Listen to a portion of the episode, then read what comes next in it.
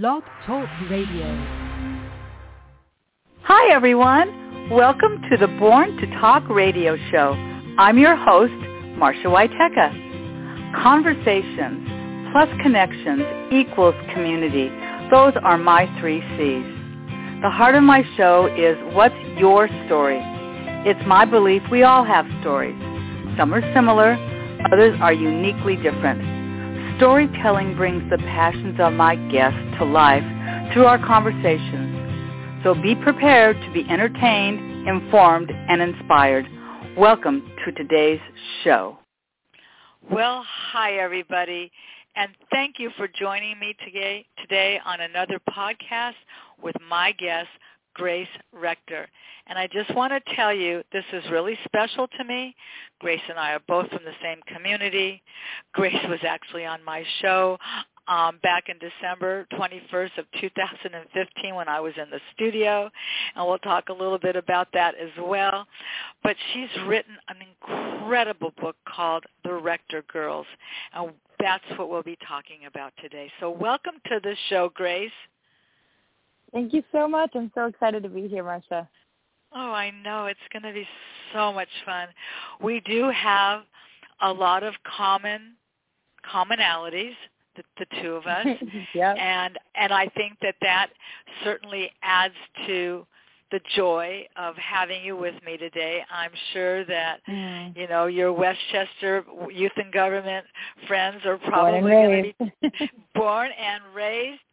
I mean, me too. I, I we didn't go to the same high school, but born and raised in Westchester, went to Westchester High, kids went to Westchester High, worked at the Y, knew, knew your mom at the Y, and you know mm-hmm. we're we're we're embedded in this community so i'm i'm really really happy to have you with me today and i i thought what we Me could too. do and by the way you have a fabulous website that i'll be mentioning in a little while but i thought we you. could i really in fact i'm just going to mention it now if you would like to see and i'll mention it again if you would like to visit grace's website it is grace mariana rector and that's Mariana, and Mariana is spelled M-A-R-I-A-N-A, and Rector is spelled R-E-C-T-O-R, not E-R. So Grace Mariana Rector, that's her website. But I thought we could start off, Grace, by having you just tell us a little bit about yourself uh, and, and and what we should know about you. Absolutely. Well, thank you again for having me. I, I'm really excited to get to be on your show again. Um, Yeah. And I love connecting with other Westchester people because, as I said, born and raised. And while I do get to go all over, um, Westchester will always be very special to me. But um, uh, about a bit about myself, uh, I am 22 years old, and I was born and raised in Los Angeles. And I recently graduated from Georgetown University, and am now working as a teacher in an international school in Chile. Um, but I think more about myself, who I am as a person. I I love about your show that it's all about storytelling and community and connection because that's a huge um, theme in my book.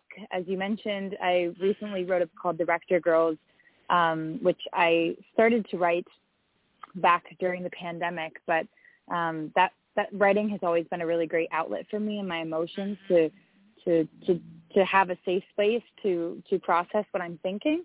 And so it started off as just journaling and progressed into a book. And I'm just really grateful that I've had such great reception from family and friends and that I've been able to share my story and to share my mom's story because I really believe it's a unique one. And I'm just, I'm really grateful to, to have a platform to be able to share it with people. I think that's so true because you know we only get one. We we we, we only get one mom, and um, my mom was not as young as yours, but I know what it felt like to lose a mom, and I know what it's like to be a mom. And you Yeah. know, we get we definitely, you know, have dads and we have siblings and we have aunts and uncles and you know, we all have different family dynamics. But we learned so many lessons from our mom, and I really think that that that is the the interesting part about your book. And I thought we could just basically start off, Grace, with you telling us I'm just curious why you mentioned that you know you were you were writing this book while you were in college, but why why did you write the Rector Girls? What was the impetus behind this? Absolutely, I I, I never intended to write it. Um, it kind of happened, but um, I share this story with people that one time I think I must have been in high school. Um, I remember my mom was coming out of the house, and for some reason I was just thinking about our life and how crazy her life was, how how much impact she'd made and all the people that just you know revere her. And i i said to her i was like mom you know you have to write a book. Like you have such a crazy life. You have to write a book about it.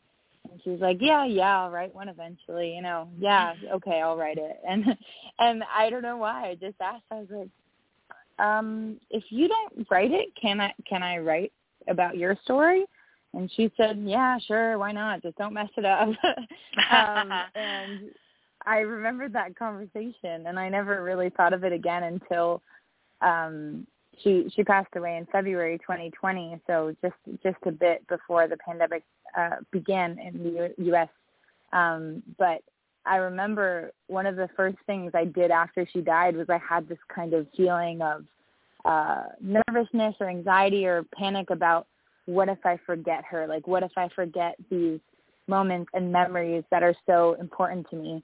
and like how do I make sure that I don't forget those because I I just kind of fast forwarded like 30 years like what am I going to do and so some kind of I guess ritual that I started like literally the week after she passed away um, was I just tried to think up all my favorite memories with her or formative moments I shared with her and just wrote them down um, kind of in in a fear that I would would forget them and I was thinking to myself okay if I did forget, what were the memories that I would want to know, have written down forever. Mm-hmm. Um, and so I had like a, a lot of pages written in my journal um, about those memories, and I actually wrote it in the form of a letter to my mom, kind of as a love note to her. Um, oh. But somehow, a Georgetown professor reached out to me, and this is my junior year of college, and he said, "Hey, we're having this class called Creators Institute this spring."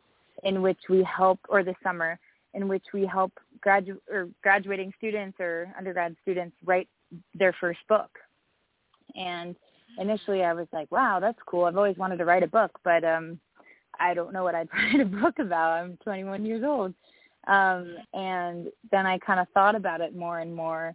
And I had this sense of imposter syndrome. Like, why would I write a book? I'm not an expert on anything. But then I kind of had this moment of realization after talking about it with my godmother that I'm an expert on my own life and I'm an expert in, you know, my experience. And so I I decided that I wanted to take those those writings and those moments and memories and the wisdom that my mom gave to me and to pass it on to other people so that they had some kind of tangible evidence of the legacy that my mom left and it was kind of an effort for you know writing a love letter to her and also to those that lost her. So that's kind of how it evolved from not wanting to write a book to to being great wow. gra- gra- grateful enough to being able to publish it yeah. So it was at georgetown and and and and what was the class that um that that that suggested that you write this book i i who was that that that gave you that that first spark? It was a a man named eric and he leads this creators institute every single semester at georgetown. Um, he's been doing it for years, but it's through New Degree Press, which was the the publishing house that published my book. Got it. So it's through the Creators Institute. I'm with you now. That's mm-hmm. so cool. You know, don't you just wonder how life just sort of presents itself? It's it's very much Absolutely. like the book The Secret, where you know the law of attraction and how things come in and people come in and events and thoughts come in, and you didn't know at the time where this was going no. to lead, and yet it was brought to you through that moment. And I just I think that's terrific. I, I think that just anybody that listens to the first ten minutes of this show might say, "Gosh, you know, wouldn't wouldn't it be nice if I started writing a love letter?" to my children, mm-hmm. something that they mm-hmm. will find that they don't even know I've written. I, you know, all yeah. that financial stuff, that's all taken care of. That's financial. Yeah. That isn't figure out the emotional. yes. You're talking about the emotional side of life. It's Yeah. when you find something. I found my um uh an autograph book from the 6th grade. My Yes. 6th grade autograph book from 98th Street School where we That's were signing autographs. When you find those kinds of treasures, now I'm going Yeah. obviously way way back, but what I hear you saying is by just the starting of these love letters and not wanting to forget these lessons that you learned. I just I just think that is incredible. So let's talk about your mom's legacy that she left behind for you. Let's let's talk about that. Well, you can ask anyone that knew her. I I'm a big fan, obviously, but um, I mean, just speaking about, I I, I mean, I'd I'd start at the end almost and say her funeral that we had at Loyola Marymount. There were more than 800 people to the point where the aisles in the church were filled.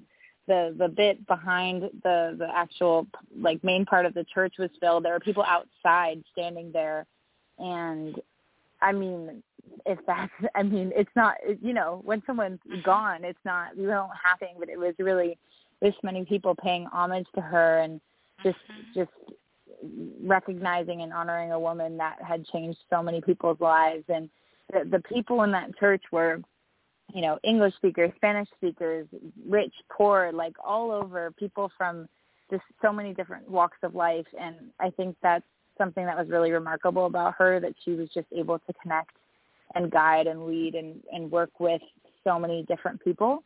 Um, and so something that she definitely taught me that I touch upon in the book is just creating a community around you and and I'm my mom chose to be a single mother by choice um by a sperm donor because she hadn't really found the partner that she wanted um by the time she was 40ish um, and so she decided to to get pregnant by a sperm donor, which is how I came to be. But because of that, it was just her and I.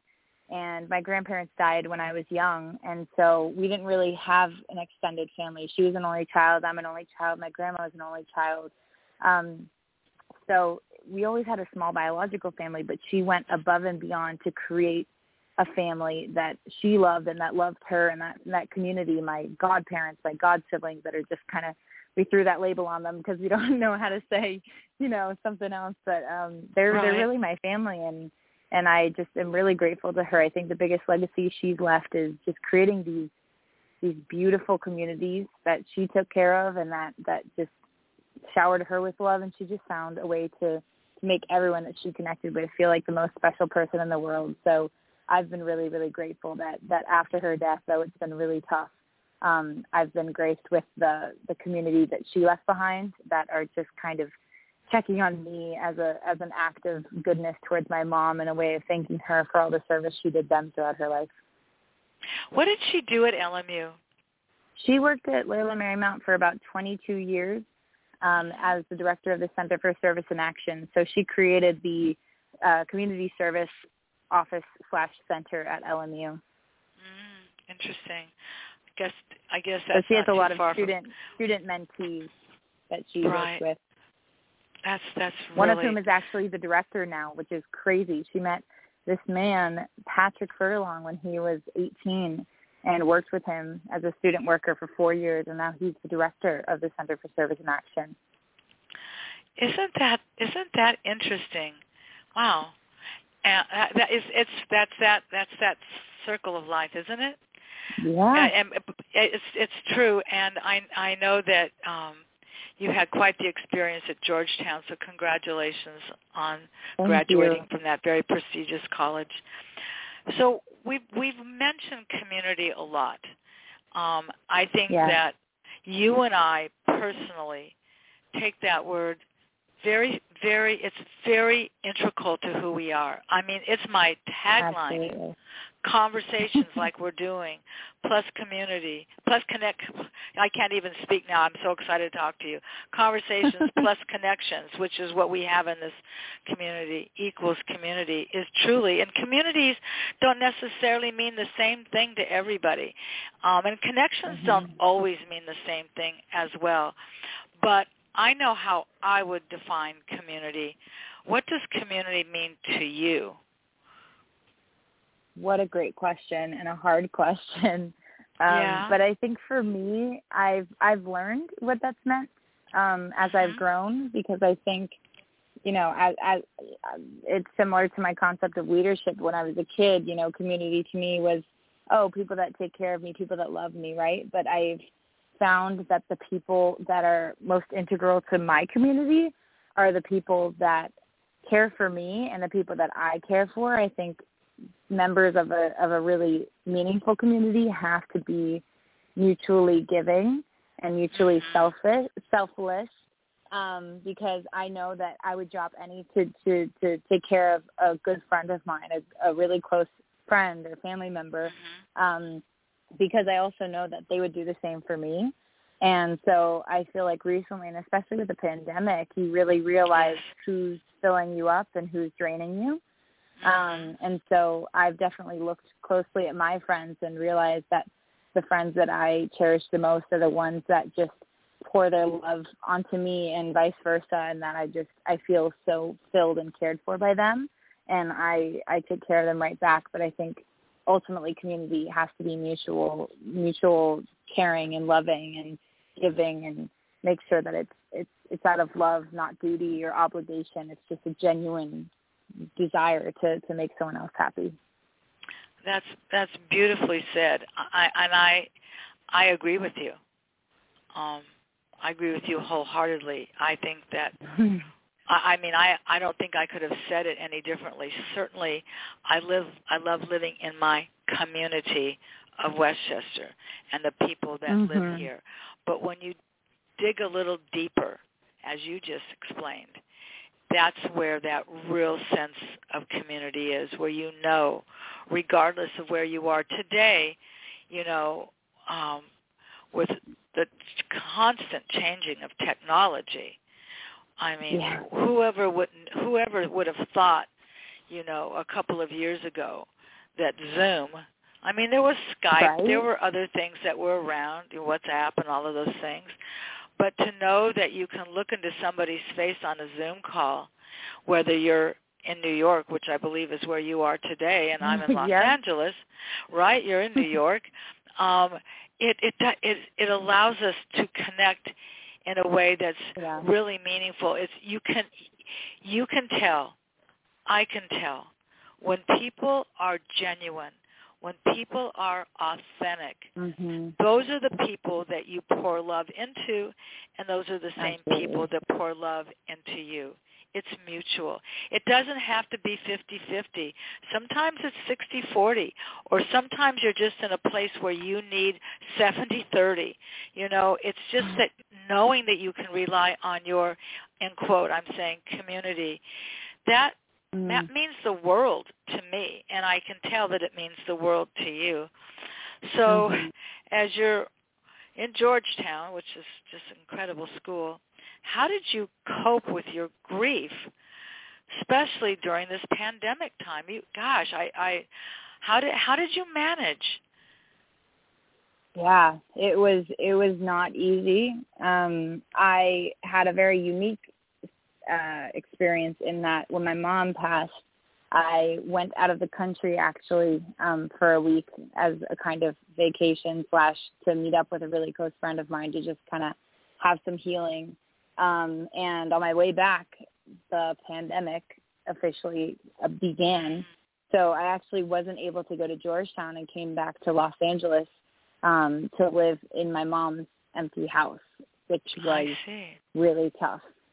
Um, so not only grieving the loss of my single mom, but also being living alone was really, really trying. Um, it was, it was a lot of time with my thoughts, um, and I was really grateful for family and things checking on me. But it's it's not the same. Like at that point, you know, all you want is just like physical company, a hug or cuddle or something Yes. and that's the thing that I couldn't have, which was really tough for me as someone that really loves physical touch and hugging my family and friends.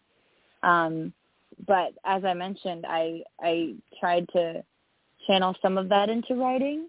Um, I talked to my friends a lot, and um, I mentioned this in the book that became I want really wanted like a happy place, like a place that I could associate with positivity, yes. a place where I could feel comforted and safe. So um I've always had a thing for hammocks. I don't know why.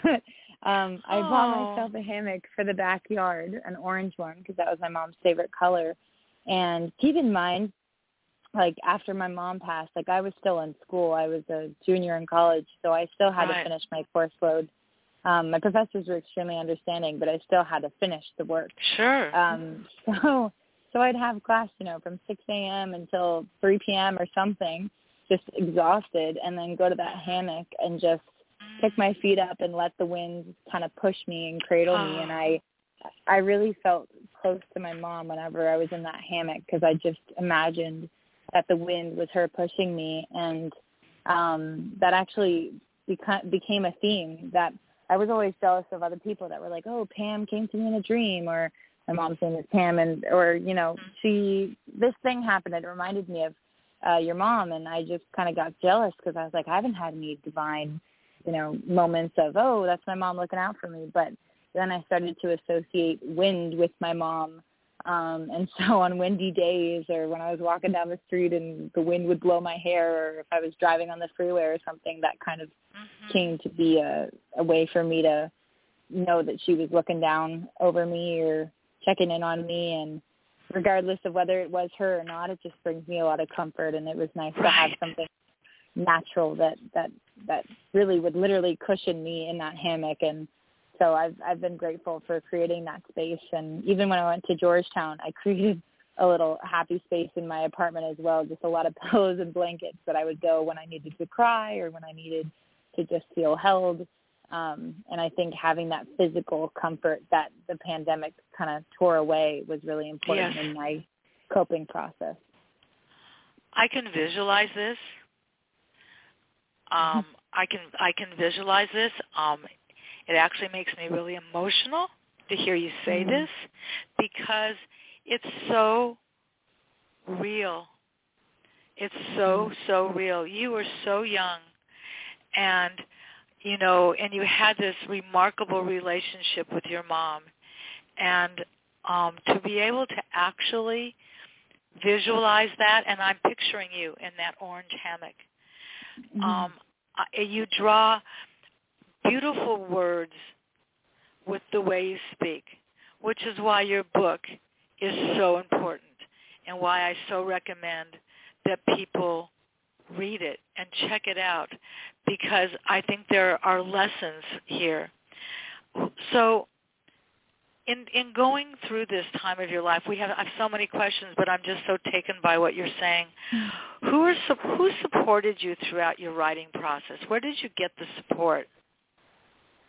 Yeah, I could not have done that alone. And also, just a side side note, um, whenever people ask my mom, "How did you raise a kid by yourself?" Like that must have been so hard. She said, "I did not raise her alone. I raised her in a community of a ton of people." Um, and I feel similarly about the process of writing the book um, because it was challenging. Um, and I, I mentioned earlier, I had imposter syndrome, and I think a lot of people experience that. I think especially women of what am I doing? I'm not, you know, experienced enough to do this. Like, why, why am I writing a book? Like, I've, I've never published anything. Like, who's going to read this? Like, what, what if it's not good enough? Like, I went through that all the time. Um, considered not publishing it several times because I was just like, who's going to read this? Why am I writing a book? Like, what's happening? Um, but I, I mentioned I was living alone in Los Angeles, but I um, spent the summer of 2020 with my godmother and my godfather. Um, my godmother's name is Margaret, and she was my mom's best friend. She is just this calming woman that just, you know, just gets you to breathe. And that her house is just like a safe space for me as well. Um, but while I was dealing with all that imposter syndrome and doubt and frustration and exhaustion, um, she was there to really uh, cheer me on. And I was really, really grateful for her, for her and, and her husband, my godfather, just like telling me, you got this, you can do it. Um, cause I needed that. And then I think the moment it all became real was November 2020. Um, I launched my pre-sale campaign where the book wasn't done. It was it was drafted. um, but it was nowhere near done. And I put out an Indiegogo campaign to to ask people to pre-order a book. And I was so nervous because I was like, who's gonna want to buy my book? Like it's a book like written by a 21 year old. That's I, you know. And then my goal was to raise, I think it was five thousand dollars, and I ended up raising eleven thousand dollars wow. to publish the book, and it kind of blew my mind. I mean, I was just so goal oriented about getting that that that milestone because we had to raise that much money, or else we we wouldn't be able to publish it. And I was just so focused on getting there. And then once we hit that goal, and it kept growing, and people just kept messaging me, I was just taken aback and just like, wow I'm so lucky to have this many people that are not only supporting me, but like excited about this. It wasn't, you know, people weren't like, oh, Grace is writing a book, you know, what I'll just buy one because poor child. But people were really excited. They're like, I'm so excited to see how you tell your mom's story and how you share with the world, like what an untraditional life that you've lived and your mom led, led um, but that how it's it's created the beautiful life that you know and so I think that just all those messages and all that encouragement from people I'm close to and people that I haven't heard from in years was was really touching. Um, and I'd also add that that when I actually published the book in uh, April 2021, um, I was so excited again, so excited and goal oriented, whatever. And then a week later, a week after I published it, I just kind of had a meltdown. I just was in my living room and just started sobbing and I called my sister, um, my god sister, one of a, a students that my mom mentored and eventually kind of adopted into her family.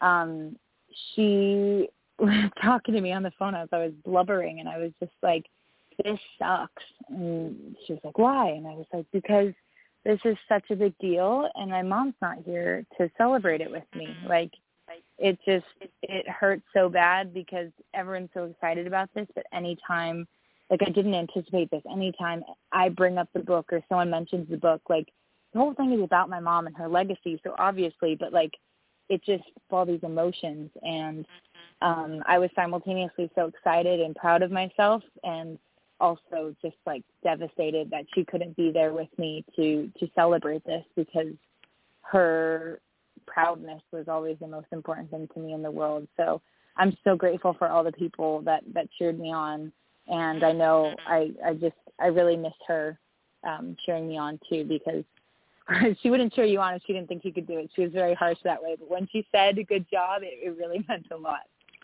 Well, that's you know that's kind of great because then you don't have to wonder, oh, she's just saying that because she loves me, or does she actually mean that? That's an important that's an no, important no, lesson that no. you right. Not at all, Marcia, because I just have to say a funny story that I shared in the book that I What's used that? to tease my mom about or tell people about was um, about her being harsh. Um, I was the the editor for the Spanish magazine in high school, and I remember coming home one day and I was like, "Mom, did you read the the you know this month's edition? Like I I wrote it," and she said, "You know, it's fine, but like there's a lot of typos." and I ah. was so proud of it, and her just crushing me. I was like, "Mom," and I, I broke into tears, and I said, "Mom, why can't you just be positive? Like, just kick out mm-hmm. the the feedback and just say it's great, honey. I love it." That's what I told her, honey. And she said, I can do that. You want me to be like all the other moms that are like, good job. Do You want me to lie? And I was like, yes, I do. And she's like, well, then you're never going to grow. Wow. So, you know, we've had that little fight, but I always think back to that and I, I recognize, yeah, it's easy for someone to lie and say, you're great, good job. But, but then it meant that when she was really proud of me, she, she really meant it. And she, she was looking at it from a growth mindset of how can you be better and, and, and learn and just never settle. So I'm grateful for that, her pushing me. You bet. So, were there? Did you? I mean, I how? So, how long did it take you to write the book? About a year. Another funny question because I actually started in June 2020, um, putting words to paper, and I finished my first draft in November. So very quick.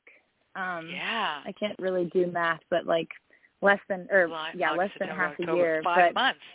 Yeah. yeah, Um, but I I also recognize, you know, my goal was to write two hours a night for this much time and blah blah blah, but I just couldn't because it was such an emotional thing to do that when people tell me that one of one of my friends told me that he cried like three times already and he's already, like only halfway through the book. Oh. Um, but I, I whenever people tell me that it makes them cry, I'm like that makes sense because I cried writing it. Um but it was it was my therapy to write this book and I rather than do, you know, an hour a day, I dedicated probably like 5 full days of writing from like 8 in the morning until 11 p.m. Wow. at night just like falling over my computer and just remembering these things. But it, I lost my godmother too to brain cancer in um, Oh. October 2019, so three months before my mom. And being able to write about that loss um, was was really tough, but it was also kind of beautiful because I hadn't really had the time to grieve her because my mom died so quickly after. So it was it was a Is lot of crying, Margaret you're it was talking really about? really needed.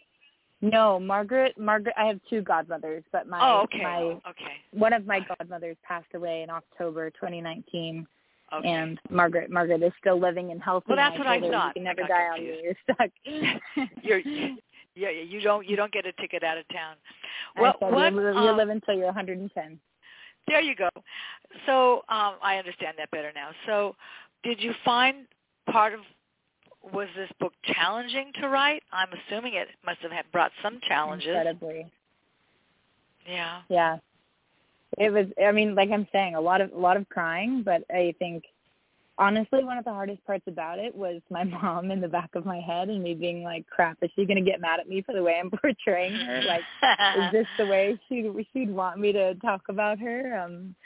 Uh. So I was nervous about that. I think yeah. you know, I, I had a moment when I was proofreading it at the end, and the first time I read through it, I was like, oh, this is really actually good. Good job, Grace. I'm proud of you. And then the second time I read through it, the second time I read through it, I was like, oh my God, people are going to read this. Like anyone could read this. It's going to be on Amazon. Like, do I really want people knowing this much about my life, about this much of my psyche and emotional process of grief? And um, it's it's a very vulnerable book. It's very open and and you know truthful. And I was nervous about that, but I thought, you know, I want to tell my authentic story, and I don't want to polish up grief and make it anything but the messiness that it is. Um, so I think I did struggle with that. Do I make it marketable or authentic? And I ultimately went with authentic because I was like, even if nobody reads it, I want to be proud and you know feel feel like I gave a truthful story, and I think that's what I produced. So that's so. Th- there's no doubt that your mom is so very proud of you, and everyone that knows you. How, how so. you? she, she might yell I- at me a little bit about how I portrayed her, but I'll, I'll live with it. That's okay. that that's that's okay. That's just her being real. Um, Yep. I- I don't think I I don't think that's bad to be um channeling that, you know, um Mhm. because if it's meant to only be critical as opposed to here's how I can help you do this or maybe you Yeah. can consider that, you know, as opposed to just feeling judge, judge, judge, judge, judge, and then we walk around just judging ourselves forever. You know, there's a Mhm. balance, right? I think balance is a, probably one of the most key words in life, frankly. Um, So it sounds like people have really responded really well to the book. It hasn't been out all that long, has it? No, since April, but I've been really grateful for the response and the messages and the people texting me saying I've been crying. I read it in like three hours and I've been crying nonstop since because I just felt like it was like seeing her again or just being reminded of her spirit and that that meant so much to me that I could give that that that feeling to other people Sure. and those who didn't know her.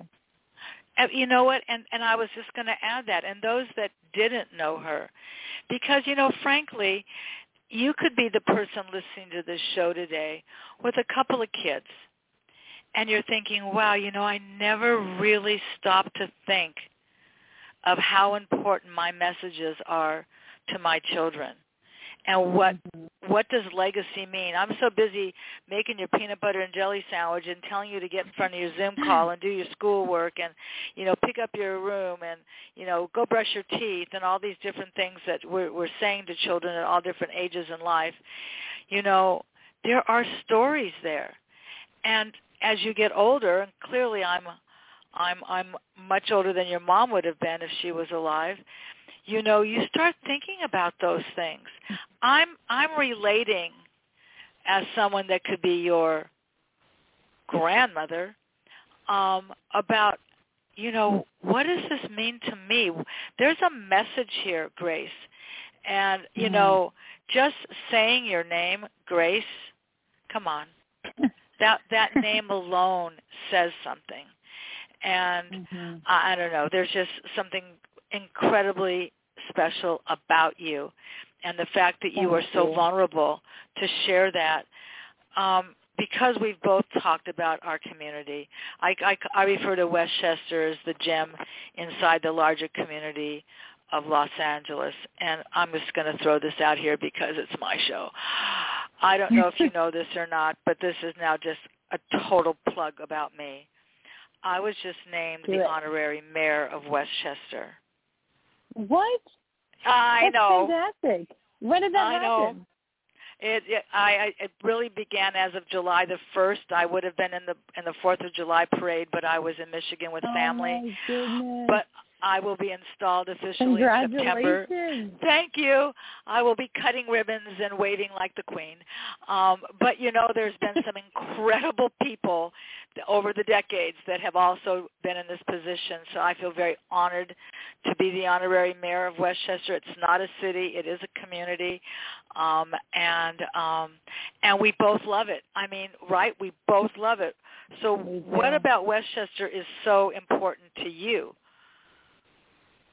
Yeah. I mean, Westchester is the closest thing I've had to home. I spent 18 years of my life there um, and spent the, the other years of my life just traveling as much as I could. Um, but I think for me, Westchester, I went to um, West Side Neighborhood School from kindergarten through eighth grade, and I went to Marymount High School. Sorry for the helicopter.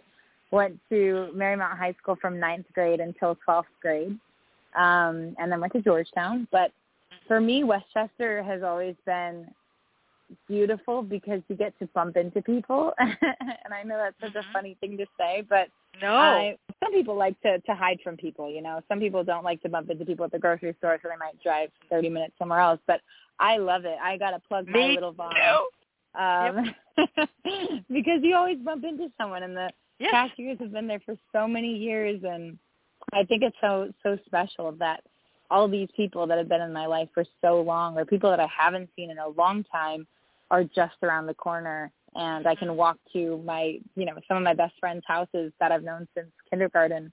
Um and I think something beautiful about that while living within the city of Los Angeles Westchester feels like its own little world because um I also participated in uh youth in government at the YMCA and honestly, Right. I think that experience was the one that made me feel most authentically connected to my community because um, all the students there were just so fun and so kind and just great to hang out with. And most of my life, the schools I'd gone to were, yeah, local kids, but also from all over.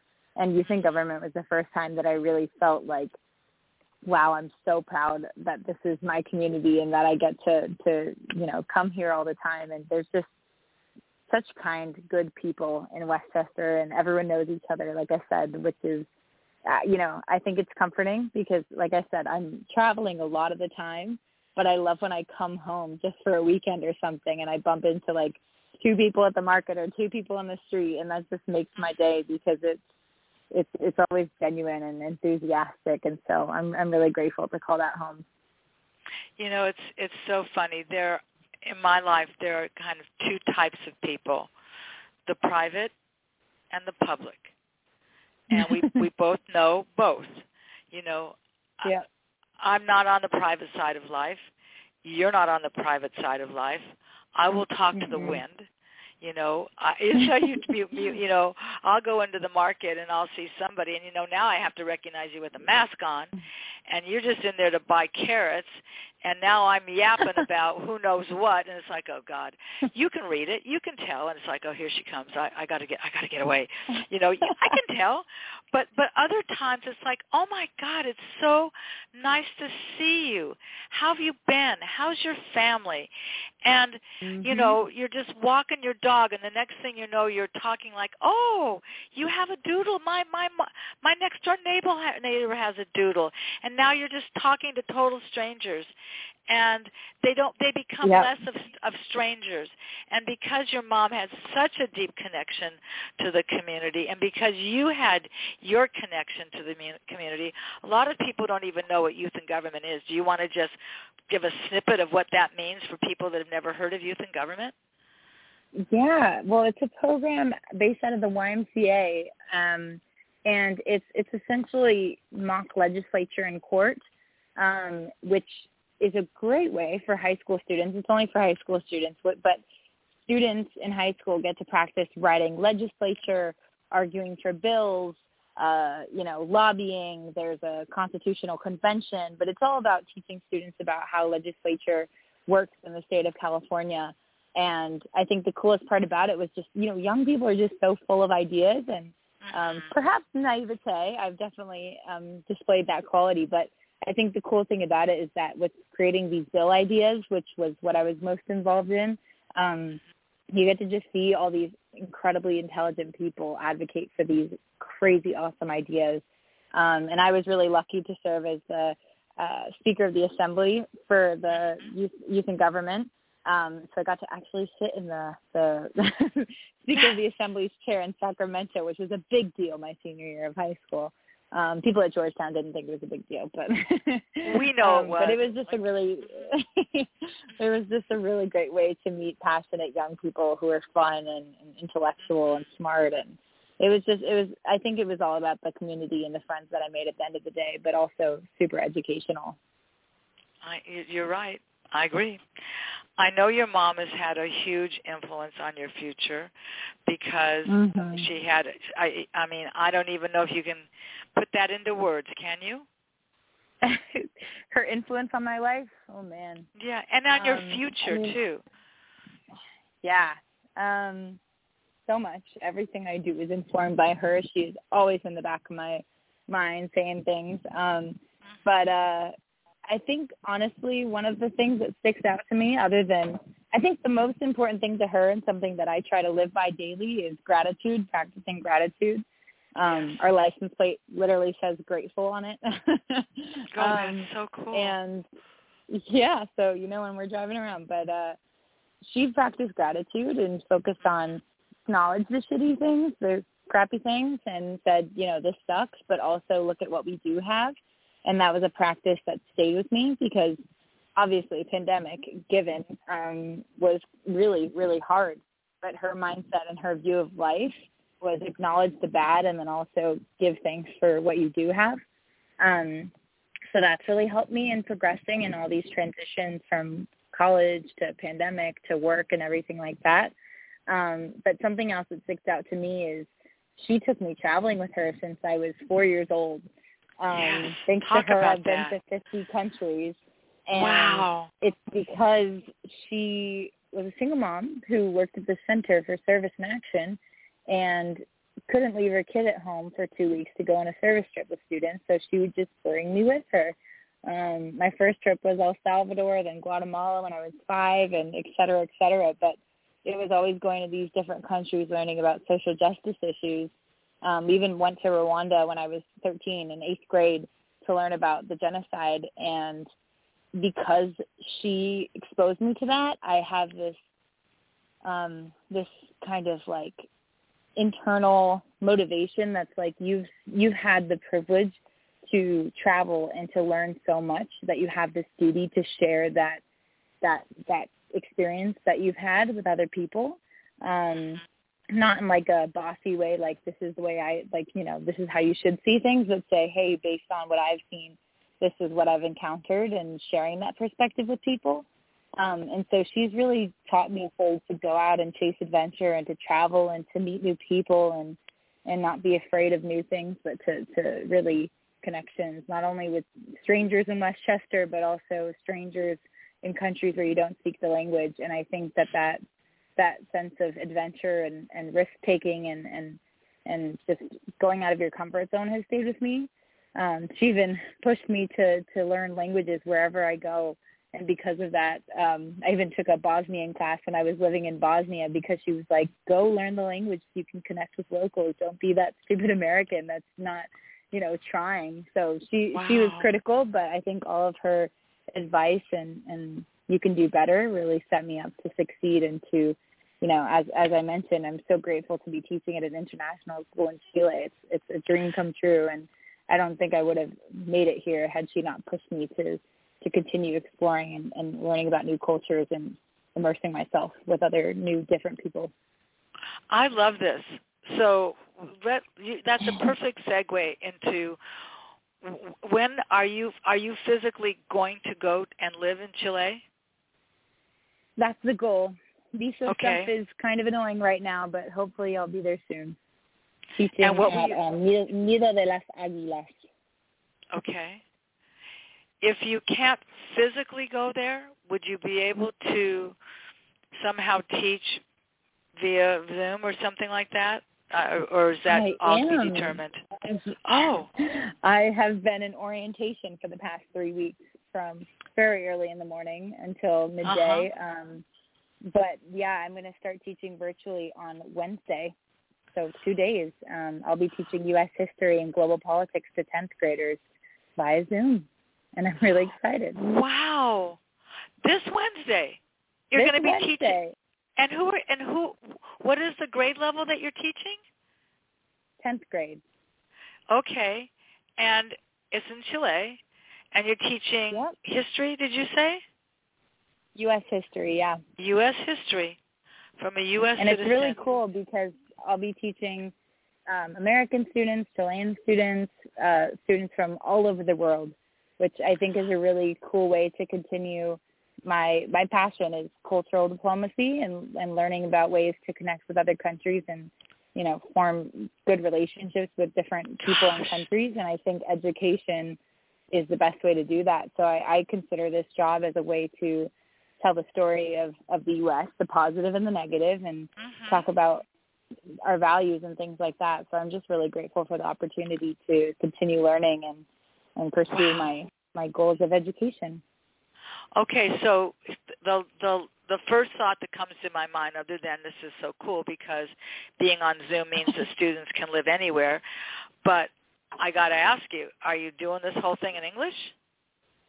I am doing this whole thing in English, but okay. um, I do speak Spanish fluently, so I'm I'm I'm excited to work with the local staff as well. Wow, wow. So, will will it be a daily tenth grade um, U.S. history class you'll be doing? Regularly. Wow. For for one year, maybe two. We'll see. Wow. How how interesting to start here with the hopes that you will finish there. What part? I've been to Chile as well. Hope. Oh, what, cool. And, and you want to know what's so interesting? I've also had a great opportunity to do a lot of international travel because of my connection with my very good friend that worked in LMU in the ex- executive hey. MBA program, and part of what Amazing. we part of what they did was international travel. So I've also been in Chile. So where in Chile? What what what city? It's 30 minutes out of Santiago, the capital. Okay. All right. Is that where you went, or did you go somewhere Well, else?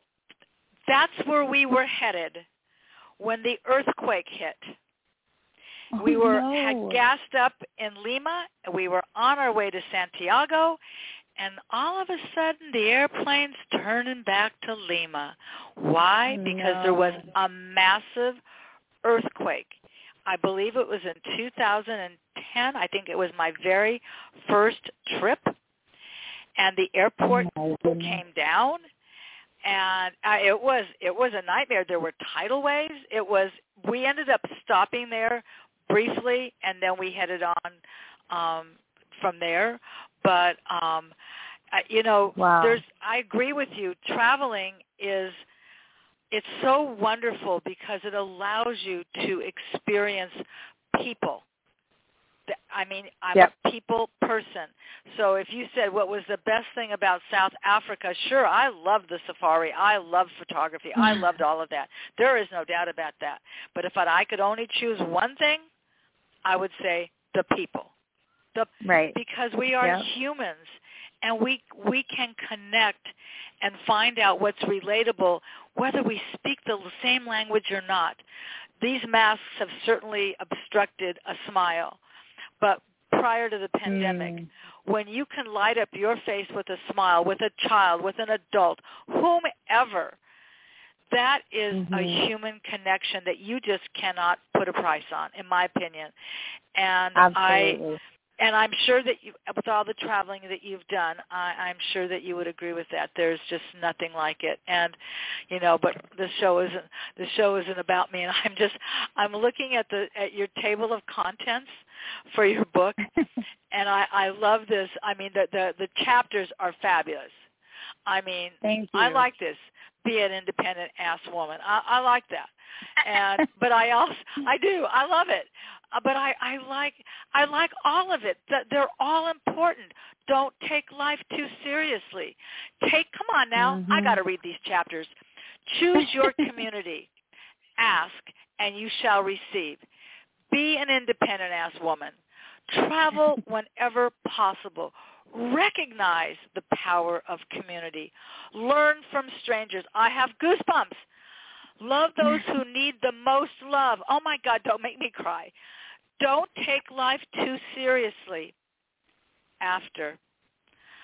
All right. Take a deep breath. Celebrate everything. Prioritize yourself. Love unconditionally. Mama knows best. Oh my God, Grace.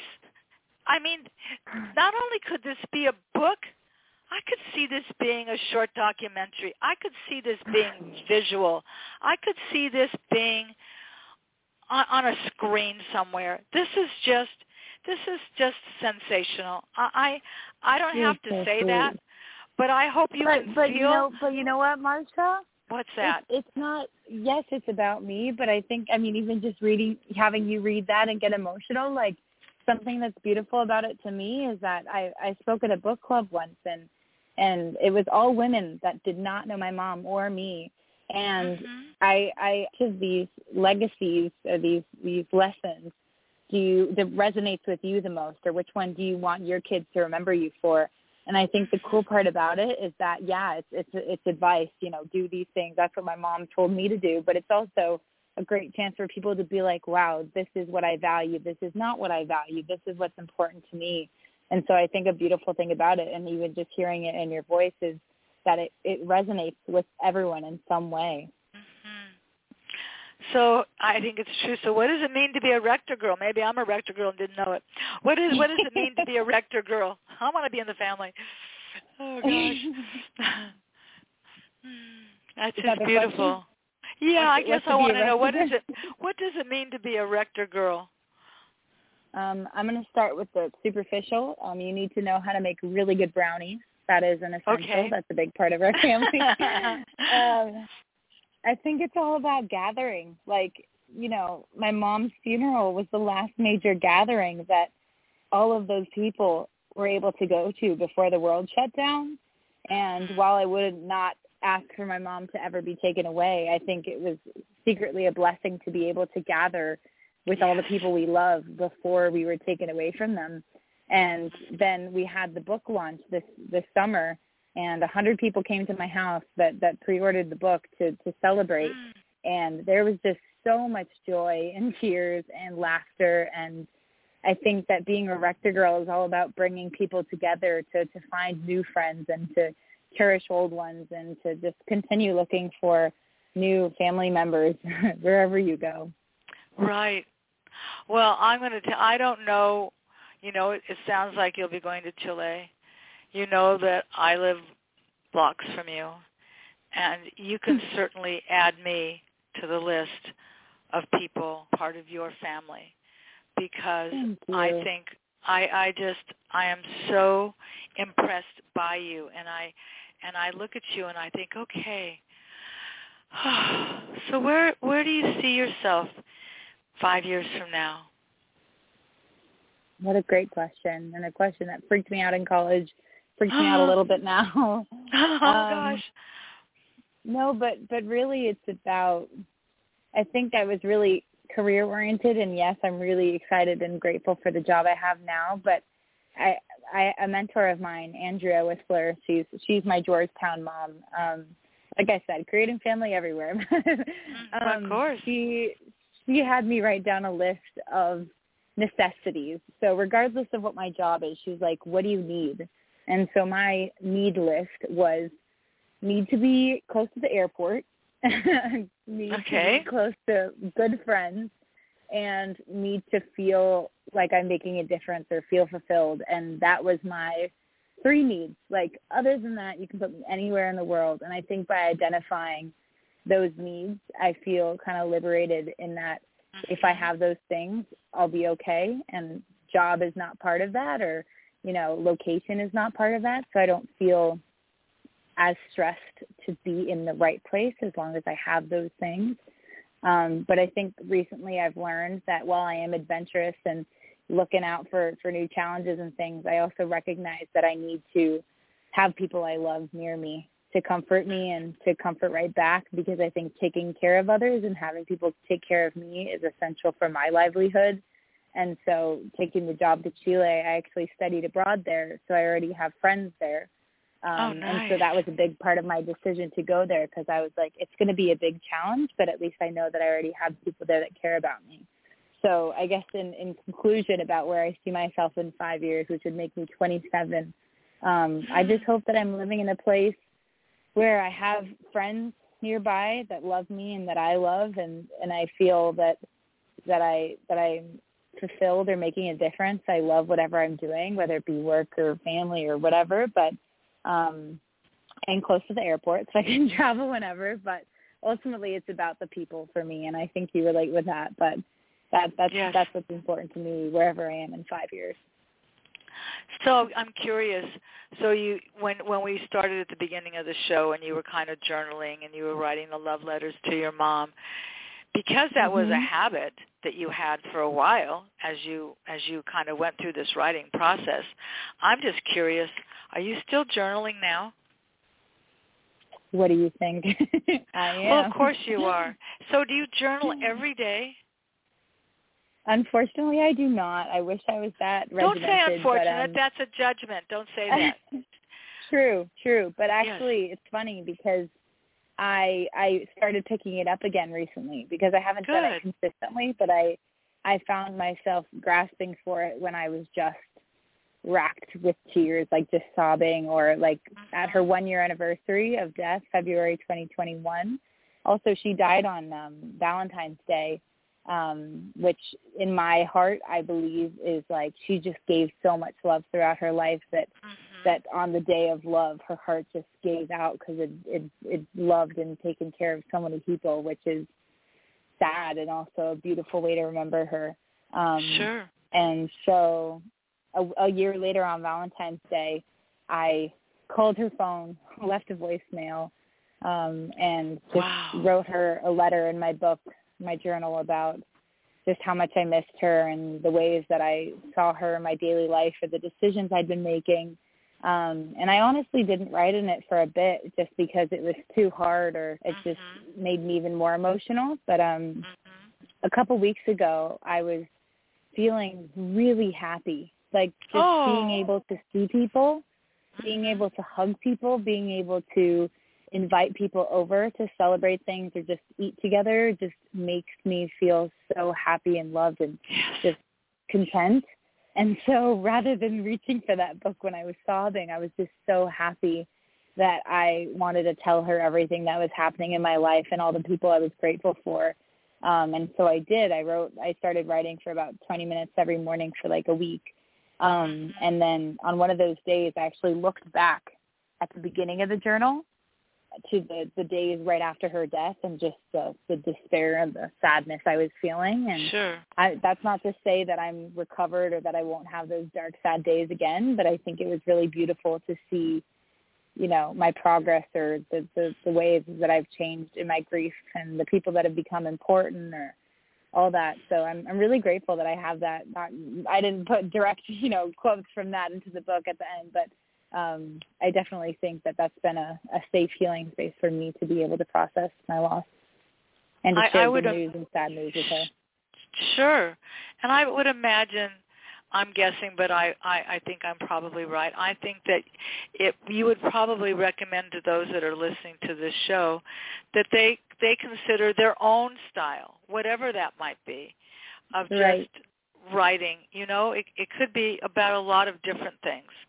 Um, but when you are alone, I'm alone. When you're alone, you know there are just times in your life where you just need that hug or those arms. And with this mm-hmm. pandemic, that's made that very difficult. And um, fortunately for me, my daughter lives 15 minutes away with her husband, which I'm grateful for. Mm-hmm. My son and his li- wife live in Tucson, so you know we haven't seen each other since the we were in Las Vegas to see a basketball uh, Pac-12 tournament when the pandemic was officially announced the day after we got home. So I haven't wow. seen him since that time, since that March of um 2019. Yeah. And um you know, it, it, it hasn't been easy on all of us, but thankfully because of technology, you just explained yourself, mm-hmm. you're going to be able to teach your 10th grade U.S. history class mm-hmm. to students that you're going to, it's, it's like, you know, it's kind of like the Brady Bunch, you know, everybody's in little squares and there, you know, and there you go. And I, I just think that's terrific because you have a gift. And I think that your gift of Thank sharing you. is just tremendous. And my guess is that's just that's just your that's just who you are. Um, it does. It's Thank not a struggle so for you. It's not a struggle for you to be you, because you are real. And um, you know we will definitely need to see one another um, because you are once you are back here on the on, you know in LA, we'll have to get together and just share some that. more stories. I would love that as well. And I just want to thank you so much for spending this time with me and and and filling me with hope and and and just sharing your life story. It's it's it's been a it's been a gem, and I've appreciated it, Grace. It's just been fabulous. Thank you so much for asking me to join. It's it's really great to connect with you again, and I'm always grateful for an opportunity to to thank my community of Westchester for yeah. for all it's shaped me to be. Great. All right, everybody. Well, I'm going to conclude this show now with Grace. Um, trust me, I'll be back again next week because I do this every week. I seem to be having a lot of authors of late, so we'll just keep that moving. And until next time, be well, everybody. Be safe. And you know, there's a song that's called Love the One You're With. I would suggest that you do the same. Bye for now, everybody.